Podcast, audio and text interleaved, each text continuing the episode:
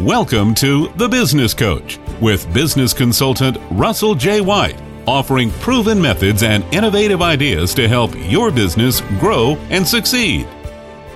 So, Business Coach, needless to say, in today's workforce, there's a lot of questions that employees have that they probably didn't have before. well, I, I, have a question for managers. Are you having a hard time engaging your employees? Really? Trust me, you're not alone. The ubiquitous presence of social media and the impact of COVID has permanently shifted the attitudes of the workforce, and management's just frustrated because their methods just don't seem to work anymore. so let's look at three questions that your current workforce always has in the front of their minds, whether they say them or not. I bet you I can guess the first one. What's in it for me? Yeah.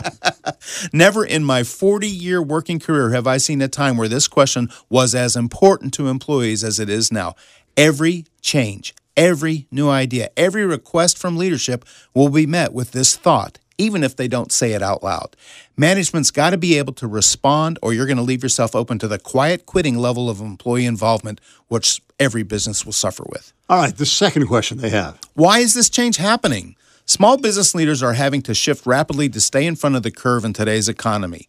In today's work environment, employees will not shift with you unless they know what is happening. Yes, this will take a lot of time to explain. I understand that. But it's going to take even longer for your changes to happen if employees are just not on board. And the third question How does this impact my workload?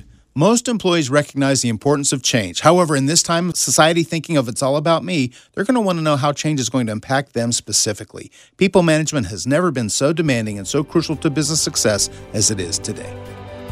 For replays of The Business Coach, go online to WRHI.com. To reach Russell White, go to russellwhite.com.